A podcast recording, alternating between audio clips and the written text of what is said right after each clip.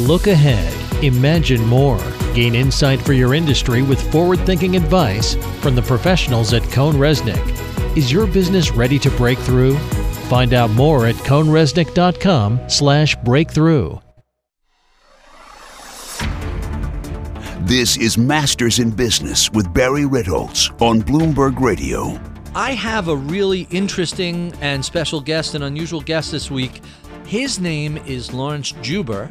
Uh, you may know him if you are a Beatles fan or a Paul McCartney and Wings fan. He was lead guitarist for Wings in the late 70s and 80s, but he is really uh, a musicologist and and best known amongst a musical audience for the work he's done uh, on guitar. He he is a fingerboard guitarist, uh, really a a master prodigy. I don't know what else you, you can say about him. Uh, a brilliant technical player. Lots and lots of other guitarists have a universe of respect for him, and when you hear some of the things he plays, you'll understand why. He he has. I don't even want to say dabbled. He has opened up a, a, a new world uh, of alternative tunings, and that allows him to do some really fascinating things with the guitar, including uh, playing the the melody, the lead, and the vocals at the same time. And you'll hear him at the end of the show play two or three songs. As well, most of the interview, he had the guitar on his lap and he would demonstrate different things as he was speaking. If you are at all interested in classical music, rock and pop, or the Beatles, or if you're interested in the financial aspects of being a musician in the modern era, I think you're going to find this to be uh, quite a treat. It was really delightful having him. He's a, a charming, dry witted Brit, and, and that very much comes across. So, without any further ado, my conversation with Laurence Juber. This is Masters in Business with Barry Ritholtz on Bloomberg Radio. We're going to try something a little different today. My special guest is not from the world of finance, but from the world of music. His name is Laurence Juber, and let me just give you a few moments on who he is. Born and raised in London, he began studying the guitar at age 13 or earlier, began earning money playing the guitar at that age. Upon graduation from university, he immediately began work as a session guitarist. His first project was with the producer George Martin. He was tapped to join Paul McCartney in his then band Wings in 1978 as their lead guitarist for their world tour. He has been a studio musician on thousands of sessions, recorded countless television theme shows, film soundtracks, you may have heard his lead in the James Bond movie theme, The Spy Who Loved Me. It's the James Bond theme in the movie The Spy Who Loved Me. Voted Guitarist of the Year by Fingerstyle Guitar Magazine. Named one of the top acoustic players of all time by Acoustic Guitar Mag. He has recorded 23 solo albums since 1982 with a new album coming out in the not too distant future. Many of those albums were released to critical acclaim, and he has won two Grammys, no less than a guitarist than Pete Townshend has called our guest a master of guitar. Laurence Juber, welcome to Bloomberg. Well, thank you very much. Who is this guy anyway? Who is this guy? so I was describing you to somebody, uh-huh. and the interesting thing is, I said, here's a guy who has played pretty much with everybody in the world of rock and roll, and he could walk down the street and nobody's going to recognize him. He's really incognito. Well, you know, musicians, a lot of musicians are incognito. Yes. Because unless you pursue the star track, right, you inevitably kind of fall slightly out of the limelight. And that suits me just fine because my ambition from the time I started playing when I was 11. Did you grow up in a musical household? No, no. So you're the first musician?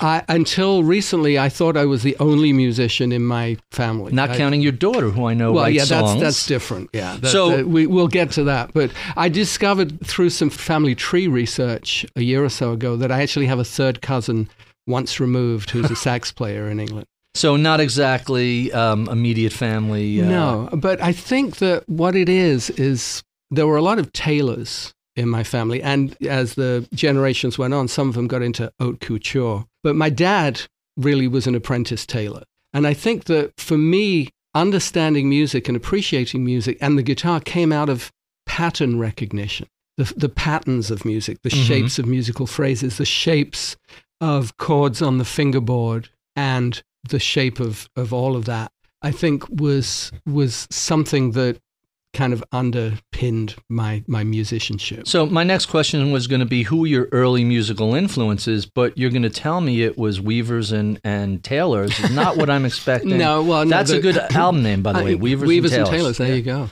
I, I, mean, I'm just talking in terms of the neurological mm-hmm. side of it. The the inspiration was, I mean, you know, I I got into listening to music probably you know slightly pre-teens, mm-hmm. and you know, 1963 in particular in England was this incredible year because there was this kind of swell of Beatlemania that right. that started at the beginning of the year with "Please Please Me," mm-hmm. and then went through "Please Please Me" from me to you, "She Loves You," and I want to hold your hand as these, you know, every three months we would have a new Beatles single, and and it would blow up. By November, it was full scale Beatlemania. And mm. my 11th birthday was in November, and the Beatles had been on the Royal Command performance a week before. And my parents realized that I was never going to be, play saxophone like my dad wanted me to. Right. And it was, guitar had kind of become legit at that point because the Beatles were becoming so successful.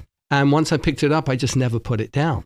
And when did you realize you can earn a living with a uh, guitar? I was 13, local band leader started bringing me in and playing weddings and bar mitzvahs and stuff. Actually, paid gigs paid at gigs, age 13. Yeah. yeah, and I was making more money than babysitting or working in the supermarket, the so, local supermarket on Saturdays. So. And it's certainly better work than uh, stocking shelves. Yeah, I mean, I did, you know, I, I, I washed my next door neighbor's car because he had season tickets for Tottenham Hotspur and I was a soccer fan back then. I was going to say for an American audience, please. Yeah, please that was one of the London is. soccer teams, and at that time was the like the best soccer team in England.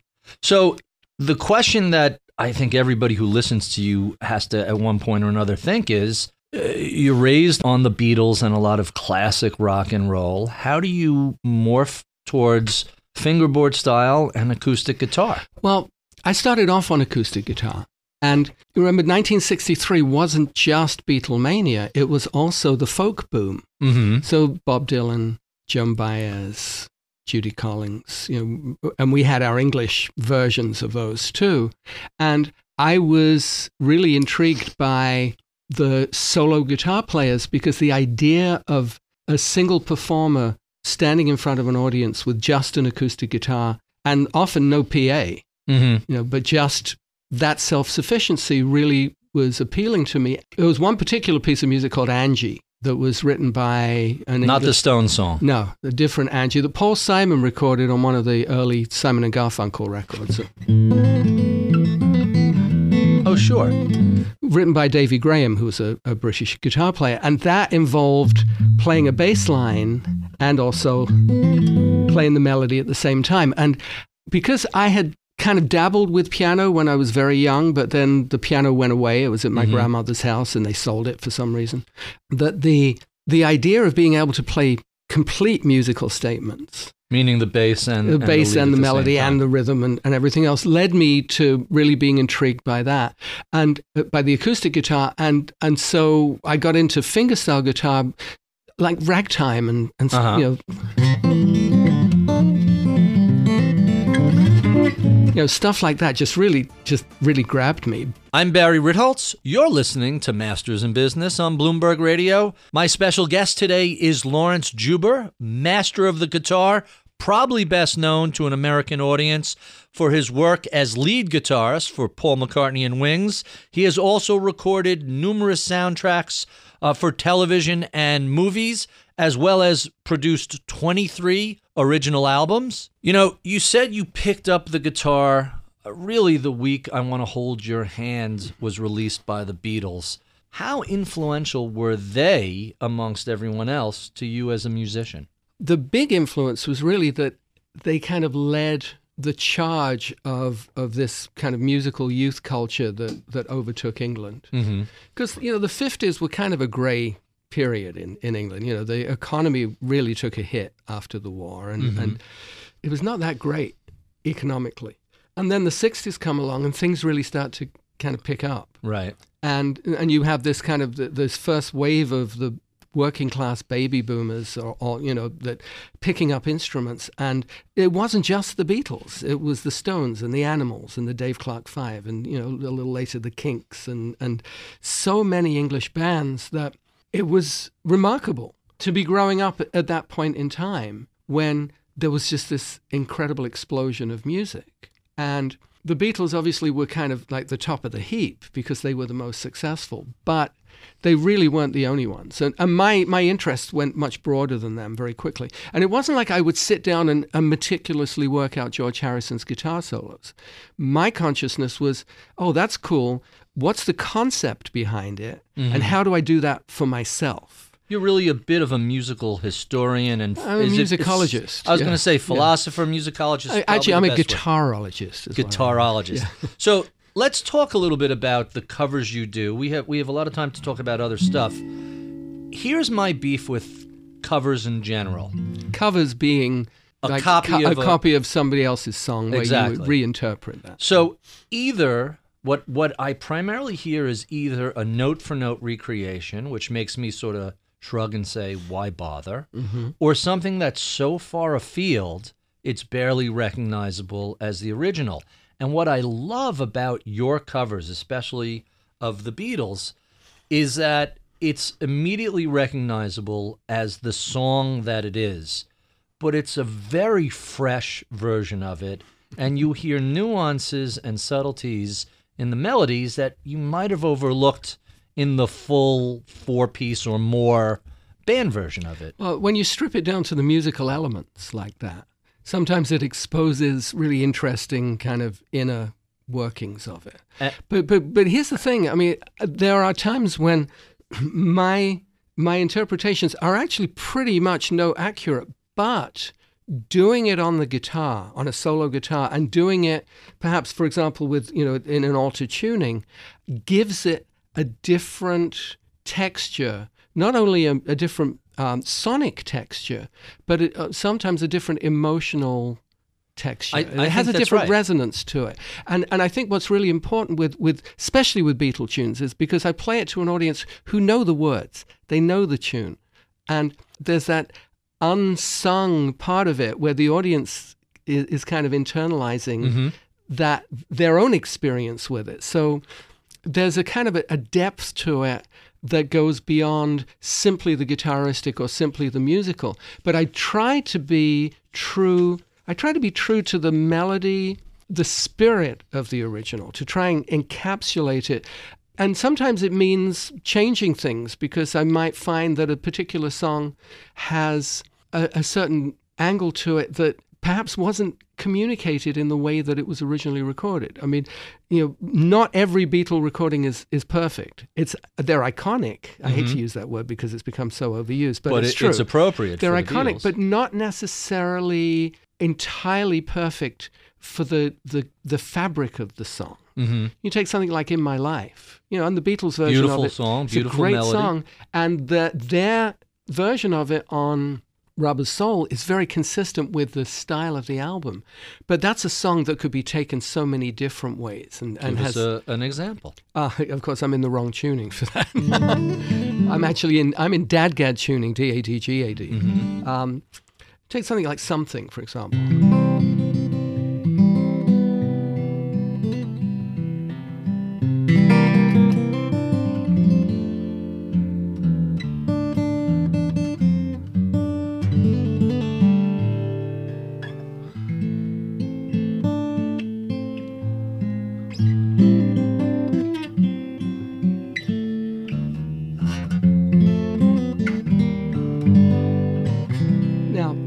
Frank Sinatra covered that tune. Mm-hmm. And I was just kind of tossing that out there. But if I'm going to do an arrangement of it, I'm probably, as well as referencing George Harrison's, the Beatles version, I'm going to reference Sinatra's version, for example, because that gives me a different place to be. Here's another example uh, Blackbird. Mm-hmm. One Now- of my all-time favorite. Now, the thing about tunes. Blackbird is that, you know, all the guitar players learn that, but Right. that's the accompaniment. You can't get the melody in. So I had to reconceive it.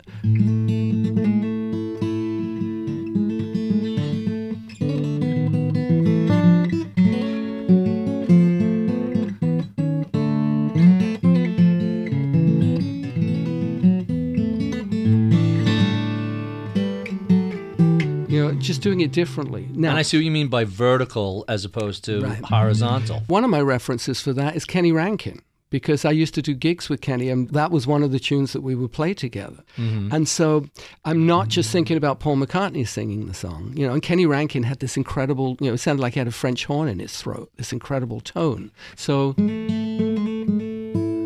know, I'm looking for a way to articulate the melody that has perhaps a little more horn-like quality to it rather than the kind of the Liverpudlian tinged, you know, McCartneyism. When you released your first Beatles album, LJ Meets the Beatles, in I want to say 2000? LJ plays the Beatles, Plays the yeah. Beatles. That was in 2000. Uh, yeah. What was the response to that? Very good. I mean, I got lots of great reviews. It got voted one of the top 10 all time acoustic guitar records in Acoustic Guitar Magazine and sold quite well. I mean, for, you know, the, the, the acoustic guitar market is not like a, a huge market. I mean, it's comparable with the classical market. You know, typically like a, a hit classical music album may sell 10,000 copies. I But mean, this has a little crossover to pop music. it has crossover and, and it, it, you know, and it still sells. I mean, it, I personally recommended it to countless people who are Beatles fan, and they all come back and say And I get repeat it. business on that because people wear out the CD.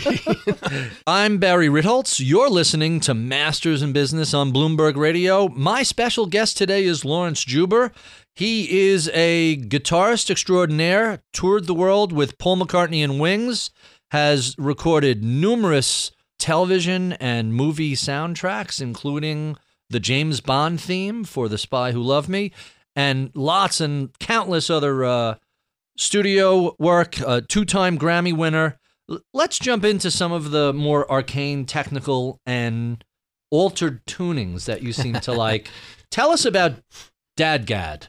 Dadgad D-A-D-G-A-D was supposedly developed by Davy Graham, a British guitar player. Mhm. In Um, the 60s, 50s? In the yeah, in the late fifties, early sixties, it really as a, a drone tuning for him to jam with Moroccan musicians.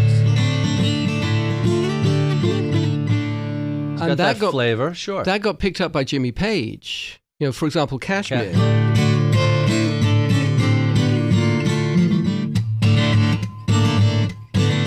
you know, it's it lends itself to that kind of thing. But what I discovered when I started fooling around with it was that it also has great possibilities in terms of arranging pop music, and, and not just current pop music, you know, like rock music, but kind of the great Anglo-American songbook in mm-hmm. general. So you know, it works.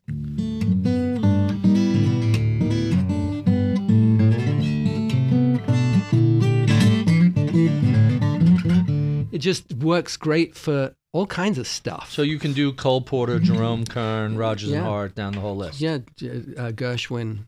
Um, and I, I did an album of um, uh, Harold Arlen tunes, for Mhm. example. I've got The World on Six Strings, and, and a number of those tunes I did in, in that tuning because it just kind of lends itself to some really interesting concepts. I mean, you take something like uh, Cry Me a River.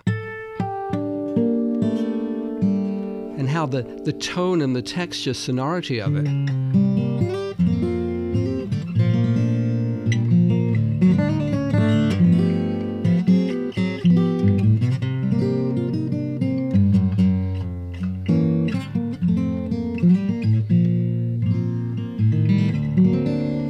You know, and it gets these voicings that are very almost pianistic in the way that the notes spread together because you have two adjacent scale tones. You have a G and an A, Mm-hmm. which means that you can get these kind of these kind of pi- pianistic kind of sonorities or, or, or more or- orchestral. It's, it's a way of orche- orchestrating on the guitar. And then there's also three D strings and two A strings. So octaves. Again, kind of a, a pianistic kind of approach. Um, and then it lets me do, you know, where I can use both hands on the fingerboard and get these kind of rhythmic effects. I should be running film in here. I'm sorry. I'm, I'm, sorry. I'm not. Oh, you know, there's plenty of stuff on YouTube. So I, I, I, you don't bother trying to take that stuff down. The copyright issue isn't in it, or is it just promoting? Well, I mean, there's um, some of the. Interestingly enough, I can't if if it's a cover tune and somebody posts it on YouTube, which they do. You don't have. The I, right I to don't have the right to take it down. The copyright owner of the tune has to take it down. You don't have rights in the performance. No, not not like you do in the in the copyright. Huh. Fascinating. Yeah. I had I had no In idea. In fact, you can monetize the performance. And how do you? Because you go out and play it again. Well, or, or because the you know if if there's advertising attached to it, then there's some monetization involved. But you know the fact is that YouTube, as gargantuan as it is, Right. and as useful as it is as a promotion, is is really is a, a kind of a a nasty beast on the back of intellectual property rights. There, there have been uh, all sorts of articles recently about people who who've released songs. They've gotten 200 million plays, and they get a check for 87 dollars. Well, yeah, it- but it gets a little twisted because the structure. Now, we're kind of drifting away from guitar tunings, Mhm. but the structure of of royalty payments is that you have the mechanical and the synchronization rights, which belong to the writers and the publishers. uh huh. But since the Digital Millennium Copyright Act, you also have a performance royalty. Right. Now, for example, a songwriter may have something played on Spotify or Pandora, which will generate a minute royalty for the writing side, but the royalty for the performer, which doesn't exist in terrestrial radio, but in Uh-huh. the digital medium, the royalty for the performer is substantially higher. So I'm very happy when March rolls around and I see my royalty statements from SoundExchange for airplay that I get on my Christmas music on Pandora, for example. I'm Barry Ritholtz. You're listening to Masters in Business on Bloomberg Radio. My special guest today is Laurence Juber. He is the two time Grammy Award winning guitarist who toured with Paul McCartney and Wings. He's released 23 albums, many of which were to critical acclaim. Let's talk a little bit about the future of music. Recording isn't the moneymaker it used to be. So, how do musicians make a living today?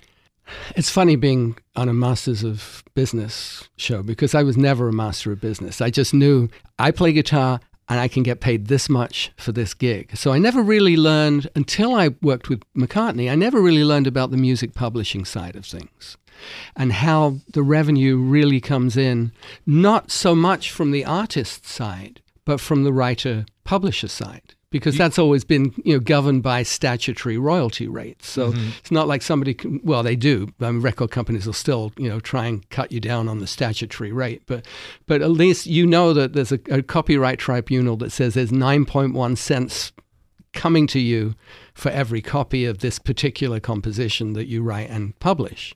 So I learned a lot from working with Paul because he had become, even by the late 70s, had really become the largest independent music publisher in the world. You you described yourself as having a master's in music at McCartney University. That's right, yeah. So what did he teach you about about that business side in Uh, really, of in, in terms of making how you can make money on that side of things too. own your own your own own, songs? y- own your, your material and and you know I, I never considered myself to be a composer until that point where it was like oh you mean you don't have to just sit there and wait for a bolt of lightning to come from the heavens that you you know it's it's a job it's you know, Paul's very has this great work ethic as far as he Still goes into the studio. He, but not just the touring but I'm going to write. I'm going to write a tune today or I'm going to write a tune this morning and another one this afternoon. I mean it's you know it's like what John and Paul did when they sat down and they said well once they started making money it's like what, what should we write today? Well let's let- let's write a swimming pool let's write a new roof.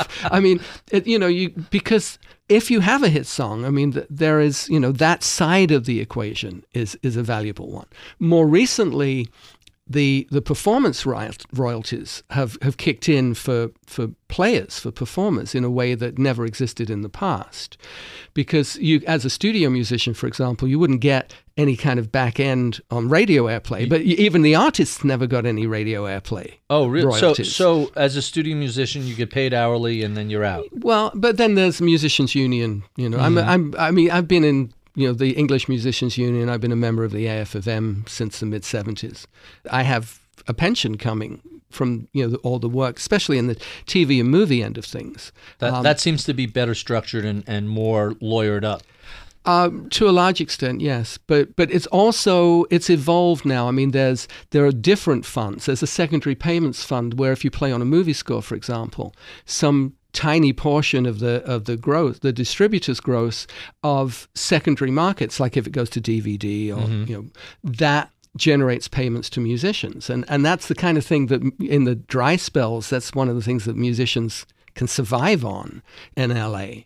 It's a really odd situation because you go and work for a studio as a as a musician and play on a movie score, you're an employee, but you're walking in there with perhaps with a two hundred thousand dollar violin. Right. You know, you you have your you bring your own equipment to the table. You you kind of are defined really as an independent contractor uh, Right. by anything except the fact that the studio says no, you're an employee because you're doing this work for hire, and you know, and a lot of And us we get the copyright. a lot of us end up with you know with corporations so that you can work that better. What's happened is as as the revenue from record sales has dropped off, what has kicked in, as well as the digital royalty streams for performers, is also all the licensing stuff. It's like my daughter Ilsey is a songwriter, and she co-wrote a song called Fireball for Pitbull, which was a hit uh, a couple of years ago, and that got licensed by a Spanish telecom company for a, for a commercial, for example. And and so everybody that participated in that, the writers and the publishers, all get you know some piece of it. Plus, the performance, the TV performances generate performance royalties on the writer's side, so that gets processed through BMI or ASCAP or uh-huh. you know whatever their their their membership is. So you have to kind of learn how to be cognizant of the revenue streams.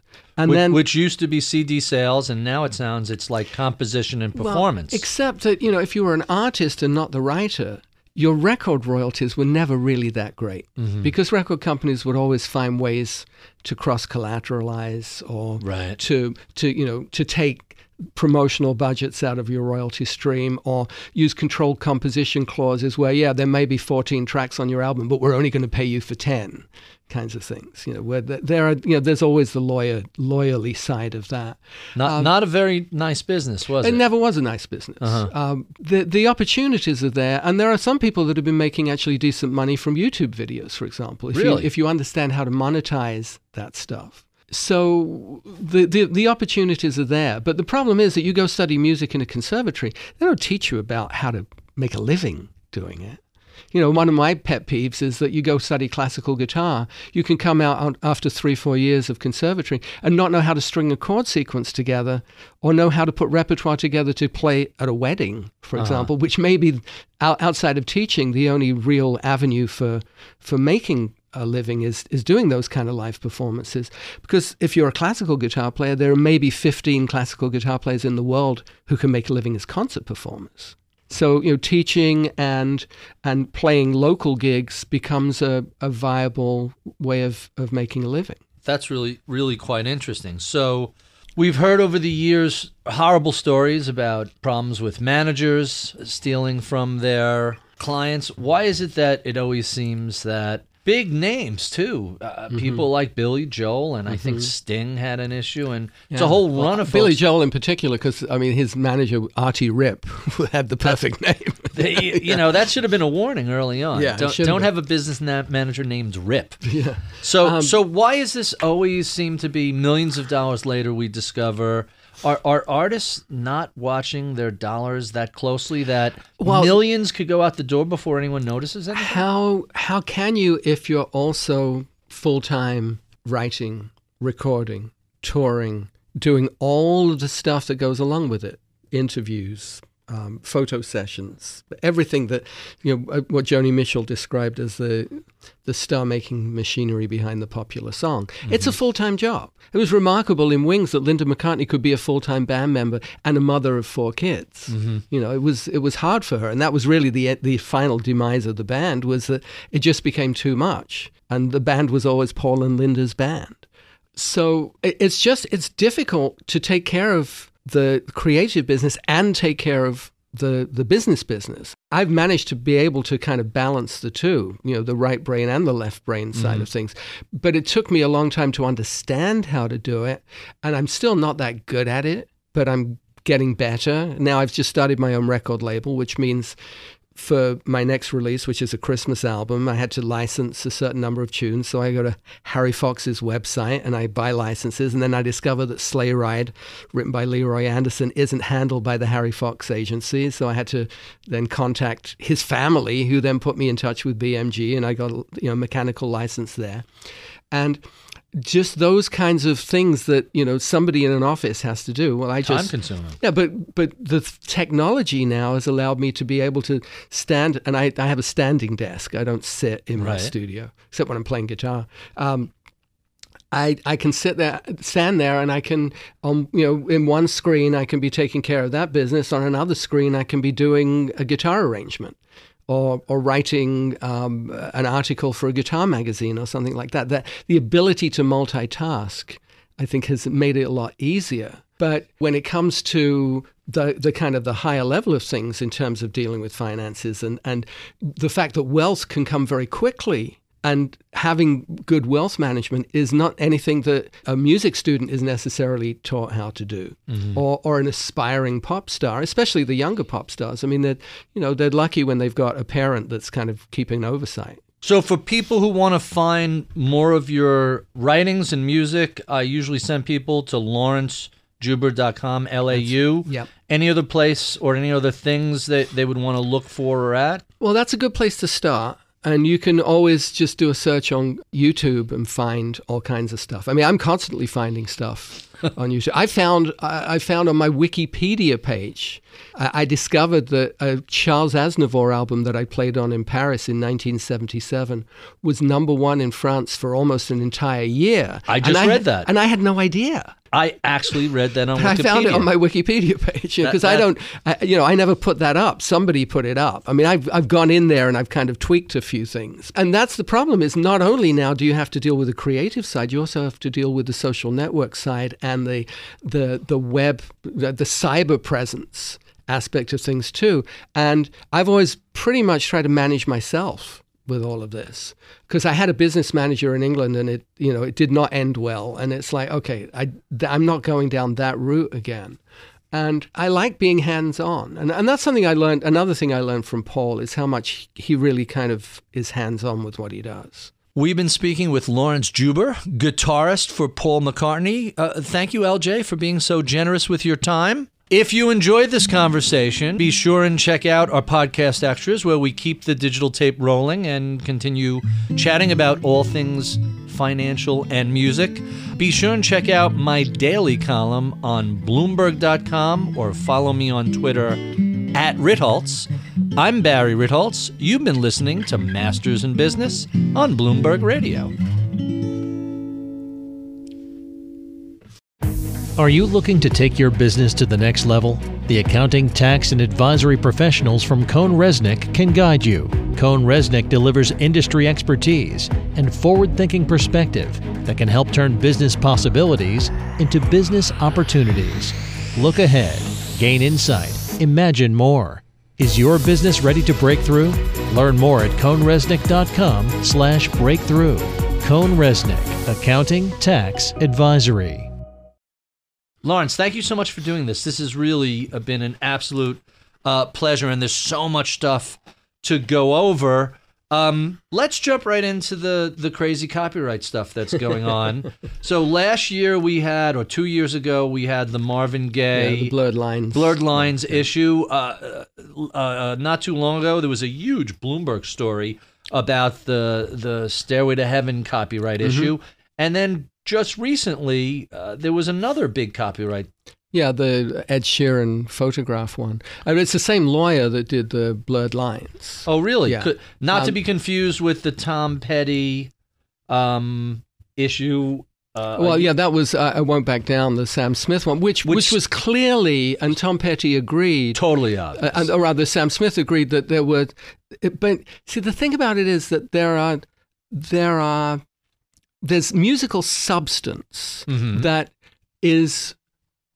It works in such a way that sometimes you can accomplish, you can get to the same place from completely different routes. right. Um, and you see that um, for example, I mean, with the Stairway to Heaven case, Right. that is going to trial, right. Uh, Which, which seem to be based on very similar classical stanzas. Well, exactly. The um, the spirit song Taurus, Mm-hmm. which uses this um, uses this kind of figuration, which actually, if you if you break it down musically, actually is the same as um, um, "While My Guitar Gently Weeps." Oh, really? And that, which came but, first? But it doesn't have the melody. Doesn't have the same melody. Uh-huh. But but neither of them came first. I mean, you can They're go back, but but Stairway to Heaven. See, Stairway to Heaven goes down chromatically. You can do the same thing with My Funny Val- Valentine. You know, you can do that same thing. You go. Um, you can do that kind of progression. And when you do a progression like that, here you have an, an A with an octave A above it. You go down to the, C, the G sharp. The harmony note is that. Now, now you're going to find that in a music textbook. You know, that's part of the, the, the substance. That's the public domain aspect of music. You could, there's a there's a composition uh, you can find it on YouTube. There's a, a sonata for guitar and, and violin from 1609 by an Italian composer named Granata, which has oh, that phrase shows up 30 seconds into it. You know, it's it's not a unique phrase by any means, and it's not the same phrase in the in the the spirit song because it's using the same kind of arpeggiation, but that's a guitaristic thing. So you're a little skeptical on the Oh, I'm skeptical on I'm skeptical on it because okay, so there's a there's a fingerpicked acoustic guitar and there are recorders on the uh, on the um, the spirit tune and there's recorders on Uh-huh. Stairway to Heaven and there's a moment where they there's a, a very similar Overlap. sonority. Yeah, there's an overlap. But that's And really brief, isn't it? And Jimmy Page had access Uh-huh. because Zeppelin opened for Spirit while they were performing that song. But it doesn't ri- to me it it doesn't rise to the level of copyright infringement when it comes to the actual composition. Mhm. Could it come to that level in regards to the the the feel, the sound and feel of the recording? Perhaps. But does does that really apply? But a musicologist could draw the conclusion and sway a, a, a jury. And the reality is that a jury of one's peers, in this particular instance, should really be all rock and roll Hall of Famers Right. in order to be able to to have a, a true you know a true uh, evaluation of it. it. It just goes to the, the fact that intellectual property is probably best not tried in front of a jury like that because the, the nuances of it are are beyond easy explanation. I, I was a little perplexed. Look, I'm a Marvin Gaye fan, Mhm. but I also who didn't love the Blurred Line song that was Mhm. everywhere. But I didn't really see that. Not really. Let's let's not even let's not even hedge it. I did not see one as having ripped off the other. There's a flavor there. Yeah, there's a groove. There's a groove flavor to it, but putting a cowbell on a track Is like not that does not does not represent a breach of copyright. And I read the musicologist report. You know, I, I studied musicology. right. I read the musicologist report. You could take Twinkle Twinkle Little Star and show how there's an alignment of notes that corresponds in such a way that you could perhaps persuade an audience that song A was derived from that. You know, um, But it was the cowbell that gave it that feel. but the cowbell, but but the judge wouldn't let the jury listen to the record. Oh, The judgment was not on the basis of the record. The judgment was on the basis of the composition, hmm which was not the same thing.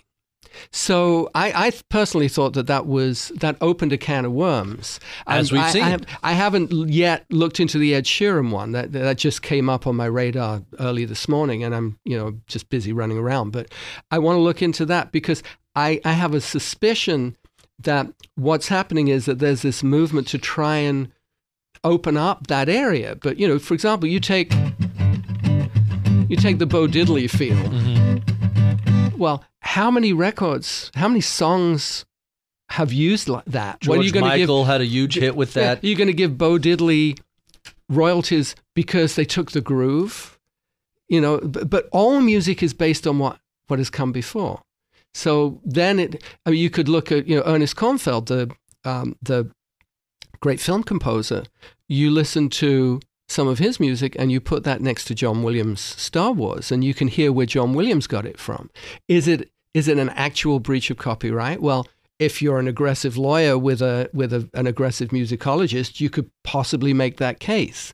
But there has to be a recognition somewhere that there's a line that there are only a certain number of notes, there are only a certain number of grooves, and there's only a certain kind of sonority. Does the sonority of a fingerpick guitar and a, and a recorder really rise to the level of, of a copyright infringement? You, you could say there's a blurred line, but I won't go there. Yeah, That's exactly. a terrible pun. so, um, Well, but, but in Blurred Lines' case, of course, they opened the the writers opened the can of worms by um, by preemptively seeking relief against being sued because they knew that they would they, They they, anticipated that that was going to happen. I, I think that, and again, not to go all Marvin Gaye, but they did hear through the grapevine that a lawsuit was a lawsuit was coming. I mean, that was really supposed to be out there. So once once we're, I think the family reached out to them, and that's why they uh, that's why they did it preemptively. Yeah, um, uh, write a hit, get a writ is the uh, is Oh, the really? motto. Yeah, among songwriters because it it happens so often now. Uh, But but the, the, a lot of these lawsuits, I just think I, I I'm they I don't know whether they rise to the level of abusive process, but you know when it's They certainly somebody like they're coming close. yeah, when it's somebody's like, you know, say, well, you know, this this little riff clearly, you know, was taken from my my song. You know, there was the one with Madonna uh, Madonna record where the the judge said, you know, this horn stab Right. was so de minimis that Right. that they're not going to that doesn't constitute something that needed to be licensed is to the, the even the the original recording copyright owners didn't notice for 20 years You know the George Harrison, uh, my my, My Sweet Lord. That- Uh, you know, that's- uh, that's there's a little little, bit there, but the songs are so different. But and Alan I'm so biased. But Allen Klein was on both sides of the lawsuit. How is that? He oh, owned mean- the publishing on on He's So Fine, the chiffon's He's So Fine, and he was also managing. So who brought who brought that suit? I think he did. I don't remember the, the exact details. It's it's a but nasty he was on both business, sides isn't it? it. Yeah. All right, so I only have you for a limited amount of Okay, time, yeah. and I have lots of questions. All right. but I have to I have to play a little bit of mu- let you play a little music, Okay. and this time I'm actually going to remember to record it. I'm retuning. So which way are you going? I'm going back to DADGAD. I, I was in standard tuning just to Really? How often are you in standard tuning? Half the time. Oh, really? Yeah, I, I still live there. Right. It's just that um, my my second home is Daggett. I thought that was in California. By the way, how do you like being in, uh, to paraphrase the Sting song, how do you like being an Englishman in California? Oh, I love being in California. The weather, the geography, everything You know, about it's it. It's just, I mean, I, I, my roots have become so, you know, entrenched there. I mean, Mm-hmm. You know, I've got two daughters and two grandchildren. it's like I couldn't imagine going back to England, not just in terms of the weather, but also just being in America always seems like you can get more things done. There's Things always, you know, there's always a certain inertia in England. Although, you know, Is the difference in- between, I was going to say, is that true in Europe in general? to some extent, Mm-hmm. um, I was just in Italy and I was shocked to find that half of Italy uh, does the siesta like Spain does. Yeah. That that was always a. Uh... All right, so I'm going to record this. Uh, I'm going to put it on video instead of a photo. okay, I saw her standing there.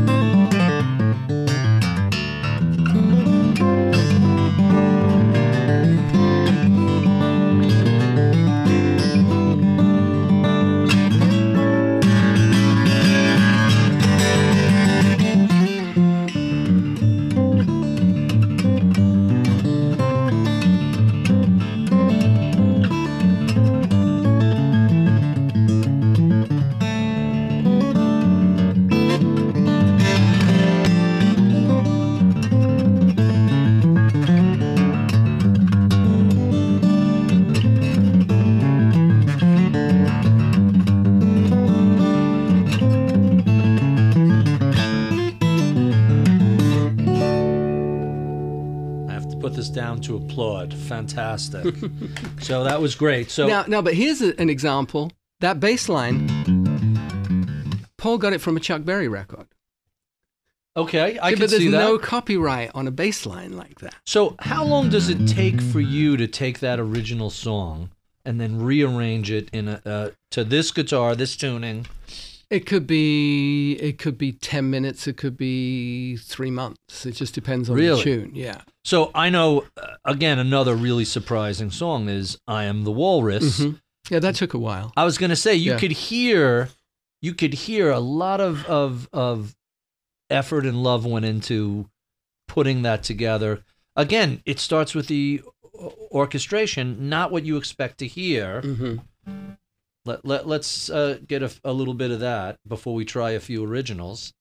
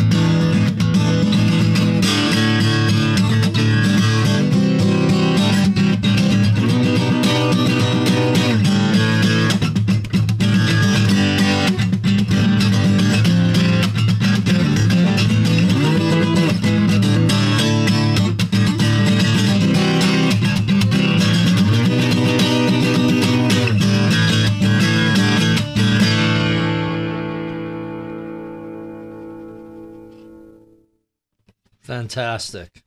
when are they going to start making a Martin acoustic with a whammy bar? Because I get the That is the sense whammy bar. What? So you're using, you're just doing it that way without the actual Yeah, bar that's itself. called, I call it the virtual whammy The, bar. it, it is a virtual whammy Yeah. bar. So so let's talk about some of the other stuff that you've recorded. I, and again, I know I yeah, have you I for only have a few minutes. we, we have to So I mentioned I want to talk about some of your originals, but I would be remiss if I didn't talk a little bit about the Wings album you did. You said Paul actually had Mm-hmm. Yeah. suggested this. Well, we gave him LJ plays the Beatles, and he said, "Well, what about Wings?" You know, because he's a publisher, he kind of likes can't help likes himself. people to record Right. his tunes. So I was a huge Beatles fan growing up. Uh, Heartbroken at 10 when the Beatles break up, but heart, nine years old, but heartbroken. And then when some of the the Beatles songs, some of the Wings songs came out, and, and you know everybody loves Admiral Halsey, Uncle Hal, and and um, Albert, yeah. and there's a handful of songs from the from uh, Jet and Live and Let Die, and there's a whole bunch of sto- stuff that's great.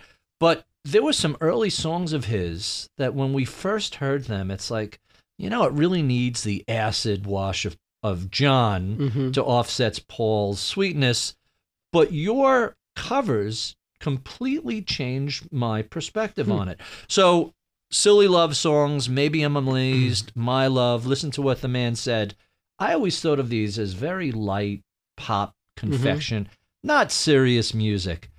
Your covers of those reveal, we talked earlier about, you referenced revealing certain uh, emotional resonances and nuances that may have gotten lost in, in the orchestration. And you've made me re look these songs that I kind of, ah, that's fluff. Because they're really not. They're beautiful Well, melodies. you know, you look at any of the the great American songbook songs. You know, just putting aside the Anglo-American Mhm. aspect of it, but you look at Gershwin or Jerome Kern or Harold Arlen. None of these writers were singers. You know, I, there were a few. I mean, um, uh, you you know, um, Hoagy Carmichael, for example. Uh huh. Um, but but typically, you know, they wrote songs for other people to sing. The idea of the songwriter as the artist making the records was was really a '60s phenomenon. I mean, it- the Beatles were really the first, one of the first bands, certainly the first band to achieve that level of success. Um, who wrote their own material, and and that was a battle they had to fight at the beginning with George Martin because you know they said George Martin said here's the song you're going to record. And they said no. And they did it begrudgingly and ended up you know how do you do it? Gerry and the Pacemakers had a big hit with it. The Mickie Most song. They said we want to do our own songs and we're writing songs that are good enough to do.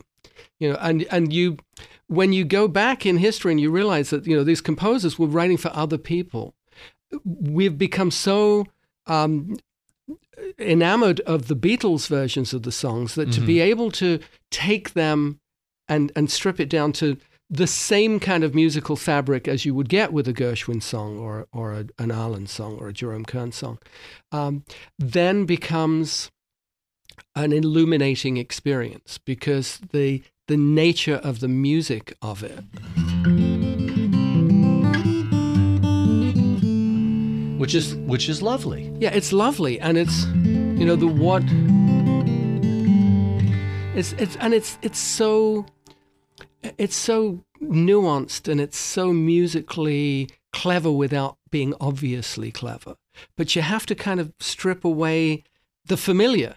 And Paul's voice is so familiar, and you've Right. heard it so many times that it's easy to lose track of, of what what the, the underneath of that is, The- what the- supports it. The only comparison I could think of, I was a huge Pretenders fan. Oh yeah. Love the band, love Chrissie Yeah. Hynde, and they she ultimately released an album. I think it was called Isle of View. Mm-hmm. That's her and a string quartet in front of an audience. Right. A string quartet, and similarly, you discover. Wow, these aren't just you know headbanging rock and roll Yeah, songs. they're great they're, songs. They're Yeah. a beautiful right, and Mhm. and in in a number of ways, you've forced me to re-look at a number of songs that I always kind of you know shrugged off, I especially the Wing songs. That little that little stanza you just played. Mm-hmm. Yeah. That's a lovely little melody, and it's too easy to dismiss it as ah, it's just a pop song until you hear it in that context. But you know, um, I Got Rhythm is just a pop song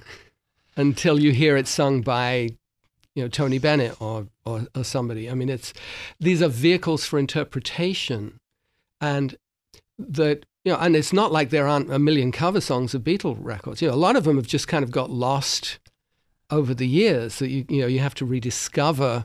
It's not just um, Joe Cocker doing with a little help from my friends, for example, which Right. which is you know one of those A iconic seminal, yeah. right? Exactly. Um, I mean, there's a lot of them. You know, You know, but it runs into that problem. If it's too exacting, why bother? And if it's so far afield, I mean, Joe Cocker made that his own. Right. But there are so many covers you hear, and it's like, oh, I can't. Well, you know, the, the, it's a business. I mean, the fact is I that you have an artist, you have a record company, you have an artist and repertoire A&R person who says, Uh-huh. okay, we have to put together a repertoire for this album. And, and it's just, it, how do you bring something fresh to it? Um, and it depends on the artist. It depends on the artistry involved. So, speaking of artistry, let's talk about some of your uh, original songs in, in the last five or ten minutes we have. Yeah, I just have five, and then I got So- to so- hit the road. I, I would. There's a number of questions I haven't even remotely gotten to. So let me ask you two quick questions Sure. before we, we get to your uh, some some of my favorite stuff of yours. So you're in the business of being a professional musician. What do you do when a recent college grad comes to you and says, "I'm thinking of a career in music"? What what sort of advice would you give to that person? I would say, don't think about it, do it. Really, despite all the changes and the challenges, in just the, be in the field. be educated be aware of where the revenue streams are be aware of of how difficult it is to make a living Mhm. as a musician and be properly prepared for it see i think that what happens is you get a lot of people who base their musical education on emulating somebody else right. without having the foundation to to build a career on.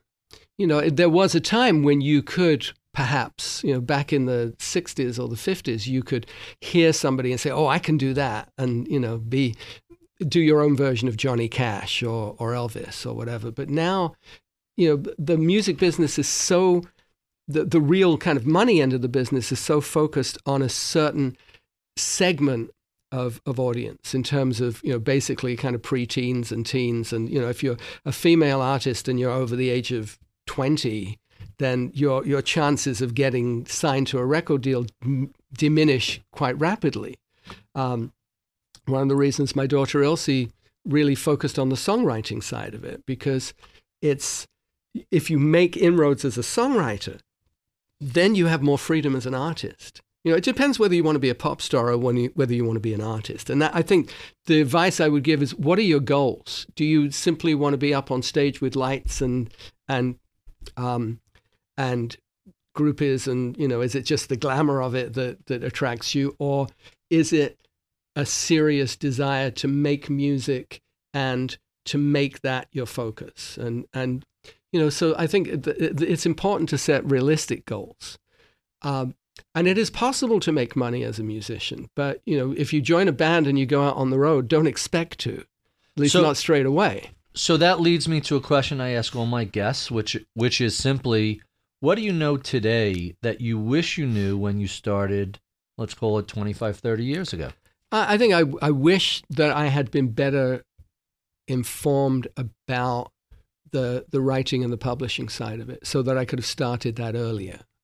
But I did it when I did it, and that's that's fine. So speaking of which, let let's get one more uh, tune from you before you have to go out, which is what what is your favorite original in terms of? Oh, that's like asking which one is my favorite kid. Which, okay, I won't ask you that, but I will say, what what's your favorite? Not your favorite song. What's your favorite original song to play? What do you have the most fun playing?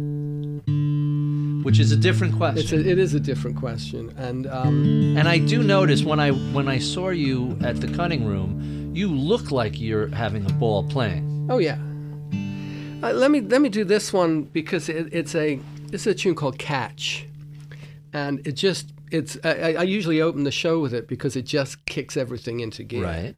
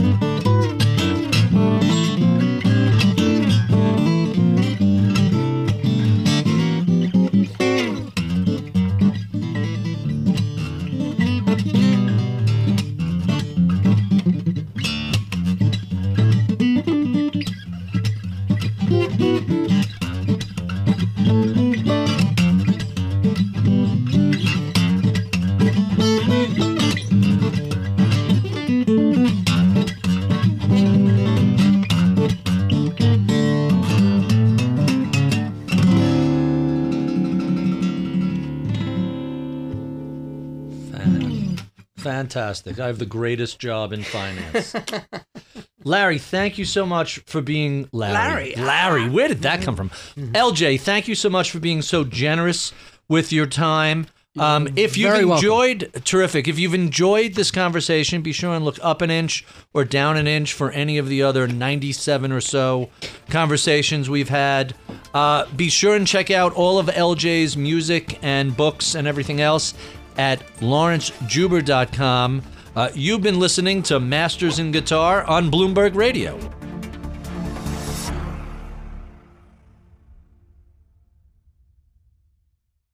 Look ahead, imagine more, gain insight for your industry with forward thinking advice from the professionals at CohnReznick. Is your business ready to break through? Find out more at cohnreznick.com slash breakthrough.